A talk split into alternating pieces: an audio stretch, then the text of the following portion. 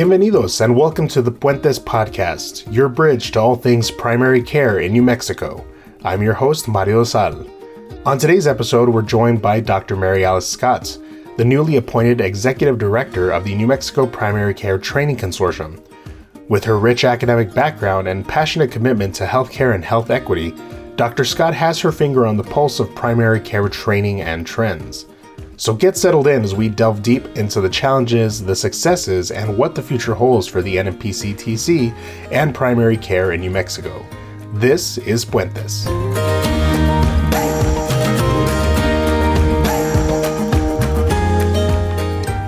All right, joining us for the podcast today is Dr. Mary Alice Scott. Dr. Scott is the new executive director for the New Mexico Primary Care Training Consortium.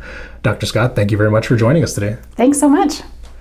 All right. So to start, can you share a brief background on your journey from, you know, anthropologist to now serving as the executive director for the New Mexico Primary Care Training Consortium? Sure. So I um, I actually discovered anthropology sort of fairly late, I would say, in terms of an academic career. It was actually after I graduated and had finished undergraduate. Was thinking about. Um, going potentially going back to school because I was really concerned about some of the health disparities that I had seen um, in some of the things that I'd done in undergrad, actually particularly in Mexico. Um, and so when I um, when I was looking into potential graduate programs, um, I uh, my my dad actually introduced me to a friend of his who was a medical anthropologist, and I talked about some of the things I was interested in um, particularly around systemic issues that impact the health of rural communities um, in in Mexico. And he said, "I think you should. I think you should be a medical anthropologist." And so I started looking into it and applied for for graduate school in, in that area. And so my focus originally um, in medical anthropology was looking at the impact of um, transnational migration um, on families who stayed in their home communities and in these in rural communities in Mexico to really try to understand what were the impacts on the health of those family members who were staying in their communities, both both physical health and mental health. Um, and that um, I think you know that was a really um, powerful project for me to to better understand what was happening in communities and to really get um, a sense of the the really broad impacts of transnational migration. And so when I finished my PhD and I was getting ready, um, thinking about applying to jobs, I um, I was thinking about two things. One is that um, I wanted to work in a university that that that really served students who um, wouldn't otherwise have a potential or an opportunity potentially for a college education. So I wanted to be in a place where tuition was affordable, in a place that was really welcoming for first generation students. Um, and then I also wanted to be close to Mexico because I thought I was going to continue my work in, in Mexico at the time. Um, so New Mexico State um, ended up being the you know a really ideal place and um, and so I, I applied and, and was offered the job there. Once I got to New Mexico, it became really clear to me that I really needed to focus on working in my own local community. So, first of all, it was a community that was incredibly welcoming to me. I felt so at home right from the beginning. But there are also lots of health disparities, mm-hmm. lots of lots of issues happening right here. And so I really shifted my focus to think about what can I do here in this community. And sort of organically, just in the process of attending community meetings and trying to learn more about the community, I, I uh, got in touch with Dr. Andazola um, in the family medicine residency program at Memorial and really started thinking about how could I use my anthropological skills to really think about how we train physicians to address um, health disparities and health inequities in our communities. So that was my entry into into medical education, and and since then, um, I think things have just developed. I've gotten more and more integrated into um, residency programs. I was an associate program director for the family medicine residency. And when this opportunity came up to, to be executive director of this organization, it was really at a great time for me because I felt like I was ready to shift into a different kind of position um, and, and really focus on uh, community based work and kind of bring all the skills that I have learned over the last 12 years um, working in a university setting to a community organization. So that's the long answer. Uh, so you mentioned being the associate program director for the Southern New Mexico Family Medicine Residency Program. In terms of the curriculum there, what sort of impact did you have on, on the curriculum? Like, what are some specific things that you implemented while there? Sure. Yeah, I think um, the the major thing that we did, and I'll talk about a couple of other things. The major thing that we did, and I say we because um, while I was certainly a central part of organizing this, I, it was always a community effort. So there were multiple other faculty in the program who were involved. Dr. Andazola as the program director, Danielle Fitzsimmons Pattison, who um, did a fellowship in global health um, and brought a lot of expertise to the table, and, and other faculty as well helped develop this. But what we developed was a four rotation series that happens throughout the course of the three years of the residency program. It starts with population health uh, rotation, which introduces residents to the concept of population health and then really focuses on how they can engage in population health activities as a physician in their practice, both now and in the future. And then in their second and third years, they do some more specialized rotations that really kind of dive a little bit deeper.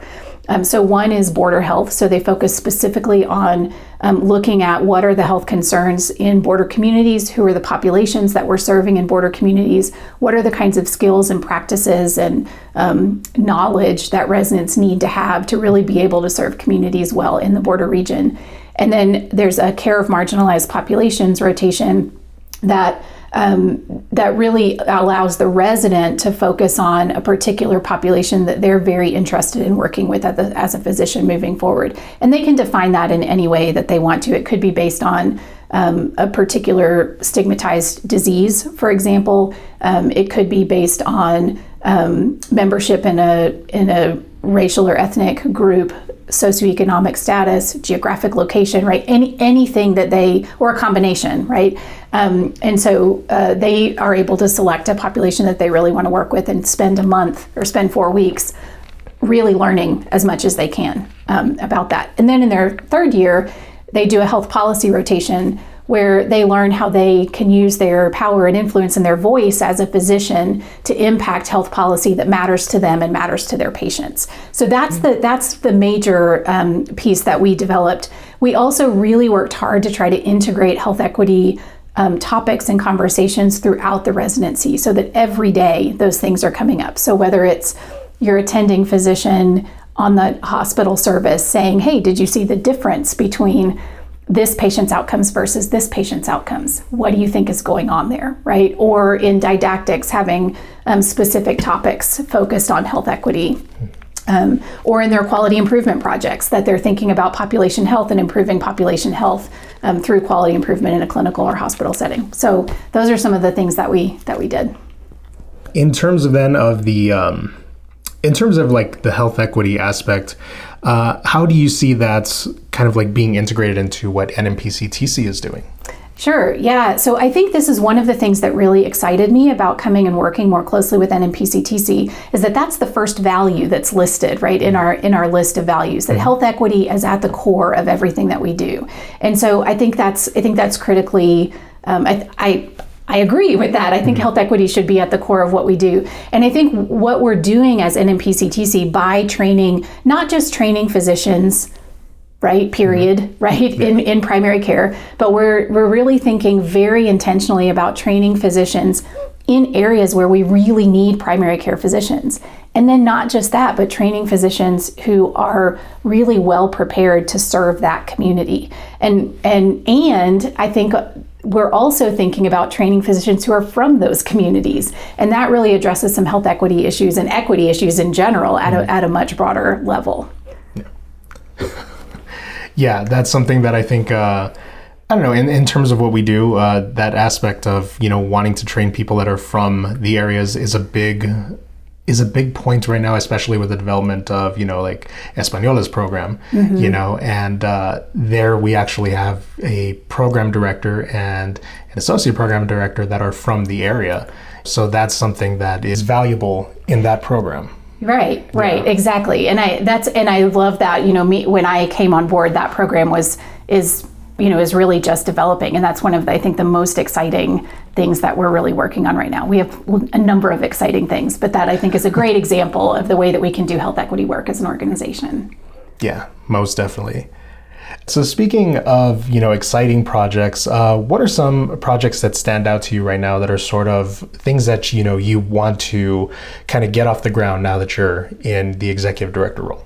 Sure. I think, uh, well, we've already talked about Espanola. I'm so excited about that program and, and that, um, and the, they will be going into the to the match um, this season, and, and, we'll have residents in a year, uh, less than a year, which is really exciting. So I'm really excited about continuing to support that project. Um, I think that the um, the project in Doña Ana County to develop a psychiatry residency is it's very complex um, to to develop a residency in this way. It's pretty novel, I think um, uh, collaboration across a number of different partners in the region, but who are all so committed um, to addressing the mental health issues that we have in our community by um, by developing new providers who can provide the services that are needed. And so I think that's really exciting to be able to work with those kinds of partners who are so dedicated to that.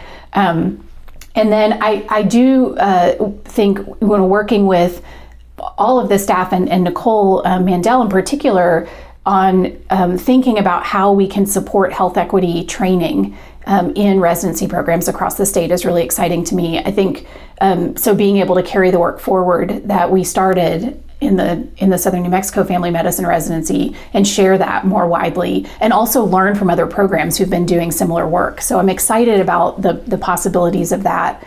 Um, and then I think the last thing um, that that I just recently got excited about um, something that I hadn't been thinking about before is really thinking about how we advocate for primary care in our in our state and all of the multiple ways that we might be able to do that. So you and I talked um, just a few minutes before we started this interview about the potential of some kind of history documentary project about um, either the work of NMPCTC or primary care, you know, in the state. And I think that's really exciting for us to um, to have the capacity to be able to share that story and um, and move that forward and really think about how we can continue to advocate for primary care. Um, so um, that's sort of a new new way of thinking, sort of new area of thinking for me that I'm, I'm really excited about thinking about how we move forward. In addition to your role as you know executive director, you're also the uh, director of social medicine education for NMPCTC. What are some of the initiatives or changes that maybe came through NMPCTC and went through you know the residencies uh, at that time? Sure. I think the, the big thing that I was focused on at that time was really thinking about the health equity curriculum and how can we share that um, across multiple residency programs in the state. And so I um, did some work with the uh, uh, PEDS at UNM, um, who also has a health equity curriculum. And so we did some collaboration in thinking about um, how we could kind of put together the work that we're doing. Um, additionally, Santa Fe does a lot of health, policy, the Santa Fe residency program does a lot of health policy work. So really trying to kind of bring that into what we're um, what we're doing. And then the other piece that I really worked on was quality improvement. So in family medicine residencies, um, residents have to complete two scholarly activity projects. One of them has to be a quality improvement project. And so what we were really thinking about is how can we how can we create a quality improvement project that is community connected. So it's not just internal to the clinic, mm-hmm. um, which can be great quality improvement projects. And so just one example um, that I know that residency programs have done in the past is when they've had, for example, a low rate of um, completion of foot exams for patients with diabetes. Um, that they've done some interventions to try to improve their rate of, of foot exams, which are important, right? Those are those are mm-hmm. um, those are very helpful for people with diabetes. But it's a clinic kind of focused project, and so we were thinking about okay, in addition to those kinds of projects, how can we how can we connect with our broader community? And so we developed a quality improvement project that we piloted um, in Las Cruces um, with community partners to imp- increase referrals for home visiting and, and, early intervention for, for families who were patients at the clinic. And so we are now working on um, ex- and got some funding from Kellogg um, in collaboration with UNM um, to continue that project and broaden it out across multiple, hopefully, multiple residency programs. Oh, that's excellent. Yeah. Awesome. Speaking of just like community projects and, and everything like that, um, you'll be continuing your work as a professor, correct? Right. in, in some capacity. Right. Right. Okay. Uh, and you'll be with, uh, you pretty much are with NMSU, so New Mexico State University in the College of Arts and Sciences, correct? Uh, so, what sort of connections are you hoping to see developed between NMPCTC, NMSU, and then the uh, some of our community partners? Yeah, that's a great question. So this is still under under development. Um, so what I was, I feel really fortunate that NMSU um, was interested in, in continuing a partnership, um, and so I have, I do have the opportunity um, to continue as a college professor in the College of Arts and Sciences, um, as I'm also executive director of NMPCTC. So this is a great opportunity. I'm, I'm really excited about it. So um, I think a couple of the things that we're talking about right now are, you know, NMPCTC is supporting. Uh, a number of community based programs that are not affiliated with a large academic medical center. So, um, and that means that there are limits to the resources that those community programs um, have. So, for example, if you're doing a research project and you need a statistician, that's a bit of a challenge. Um, medical libraries, um, you know, having a connection to a medical library, um, some of the expertise outside of the medical community that you sometimes need for some of the work that you're doing. So, you know, health equity work, right, for example. Um, and so, what I'm hoping is that one of the things that this connection with NMSU can do is to provide another academic center that can support um, our, our rural programs. And UNM is a great support, um, but having a center in the north and a center in the south, these academic centers could be really helpful. And so that's one of the main things that I'm hoping that we'll be able to do is develop that. Even though NMSU doesn't itself have a medical school, there are other um, kinds of services and supports that NMSU could provide. And I think um, ultimately what NMSU would like to do is to have a center for community engagement. And so that would include NMPCTC as well as other community partners who could come together and think about shared common goals and how we move forward um, and integrate students and faculty at the university who, who have shared interest and, and, and relevant expertise. So that's what we're hoping to do moving forward. That's great. I think that's something that's uh, extremely valuable, you know, to have. It's like you mentioned, you know, having that uh, that part in the north and then that part in the south. You know, southern New Mexico would be excellent. Yeah, yeah. In terms of, uh, so you pretty much you started out with NMPCTC as interim uh, executive director earlier this year, uh, and you know now transitioning into full time executive director. What do you identify as the strengths of the organization and, and what we do? Yeah, no, that's a that's a great question. So, um, I mean, I the first thing I have to say is the big strength of the organization is the staff. I think this is an incredible staff, and that's another one of the reasons that I really felt um, uh, that I really wanted to join the organization as executive director because I think this is a great staff, and I really um, have loved being able to support the staff in, in all of the work. And I, and I say that, I mean, I think the creativity that our staff has in terms of thinking about how we achieve goals in a really complex and sometimes resource strapped environment is, is really incredible. Um, working with m- many partners who have many different needs um, it, as part of that partnership, um, and our uh, staff's ability to kind of strategically think about that has just been really incredible. Um, and um, and, and just the skills like we just have such an incredibly skilled staff in so many areas in terms of um, experience with program coordination experience in health equity experience in media and communications right? We've got a really great team. Um, so i think that's one of the major strengths i also really think our board I, it's just an incredible group of people with so just so many years of experience um, in r- relevant areas. And you know they've been through the challenges and the struggles of building residency programs and sustaining residency programs. And they've had incredible successes as well as you know failures that are important for us to to be able to learn from moving forward. Um, and then we've got new members of our board who are bringing additional expertise from related areas, you know, outside of residency programs specifically. So I'm really excited to be able to engage more with our board and really build on that.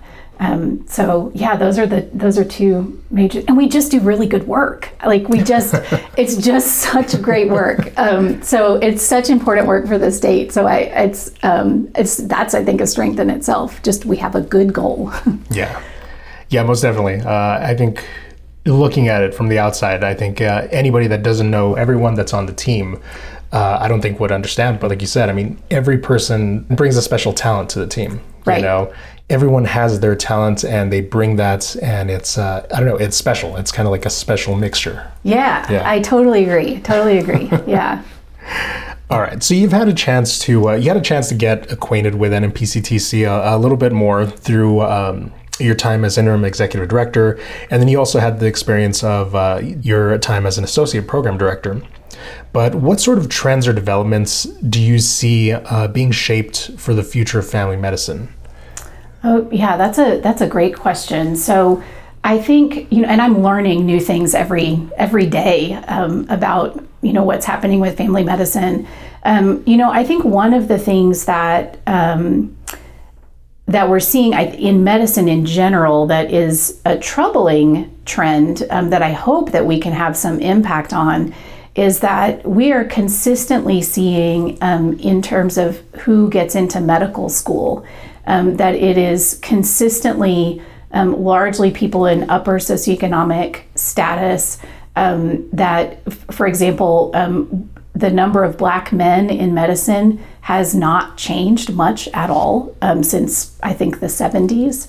Um, and so we were those are some issues that we're seeing and and um, and we also know not that I think that this is a requirement. I think when people go into medicine, they should go into the specialty that that they feel most passionate about. Um, but the reality is that um, people who have experienced marginalization and oppression in their lives are actually more likely to go into primary care.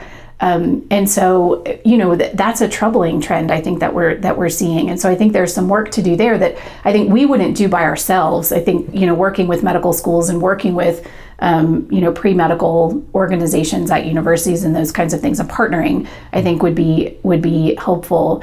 Um, so I think that's that's troubling. But but I want to give a, what I see as a really positive trend that I'm very excited about is that the new family medicine program requirements that just came out um, that are going that went into effect in July have got health equity all over them. Um, they're they're they're just it's it's really just infused into everything from the definition of a family physician to the specific curricular requirements. So, like for example, it's written in the requirements that residents need to understand um, the concept of allostatic load, which is really thinking about the stresses that um, that someone experiences in their day-to-day life, the kind of chronic stresses that people experience, and what kind of impact that can have on on health. And I think, and that's really important in health equity discussions, is really thinking about that because what you're able to do is say, like, this is one of the mechanisms by which inequity leads to poor health outcomes. And so that's so I think that's a really exciting trend in family medicine and I'm really looking forward to the work that we're able to do to support programs not just to fulfill those requirements because they're requirements but because they're good requirements. Um, they're things that we that we need to be teaching and learning in family medicine. To kind of wrap up and, and kind of encompass everything, uh, what message or vision would you like to share with current and future consortium members? Oh, that's a great question. Um, you know, I think I've we we've talked about this and mentioned this multiple times, but I think the work that we do is is really important because the, the if we if we can support increasing the number of primary care physicians who are practicing in communities that don't currently have sufficient access to care. And we're also training physicians who are going to be able to be in those communities addressing issues of health equity and being really strong members of their communities outside of just the, the their individual practice. The impact that we can have on the state, on the population of the state, and on our health outcomes is is really incredible. I mean, it's going to take years, right, um, to for to do the work that we do. But it would, no matter what project we were engaging in to address the health inequities that we see in our state. But I think, you know, I think for me, that's the message. Like the work that we do is critically important and it can really have an incredible impact on on our state um, and really, you know, um, really improve those health outcomes and improve the quality of life um, for so many people in our state. And, and I just, I think, um, I hope that people can hold on to that message, even when we have really challenging times um, in some of the work that we do. That that Yeah. this is where we're this is where we're aiming for, and I and I think we can get there. Awesome. Uh, is there anything else you'd like to add before we close out the interview? No, thank you for for doing the interview, Mario. I, I really appreciate it, and I'm I'm really looking forward to working with you and everybody else over the next many years. Excellent. Well, thank you very much for joining us today. Thank you.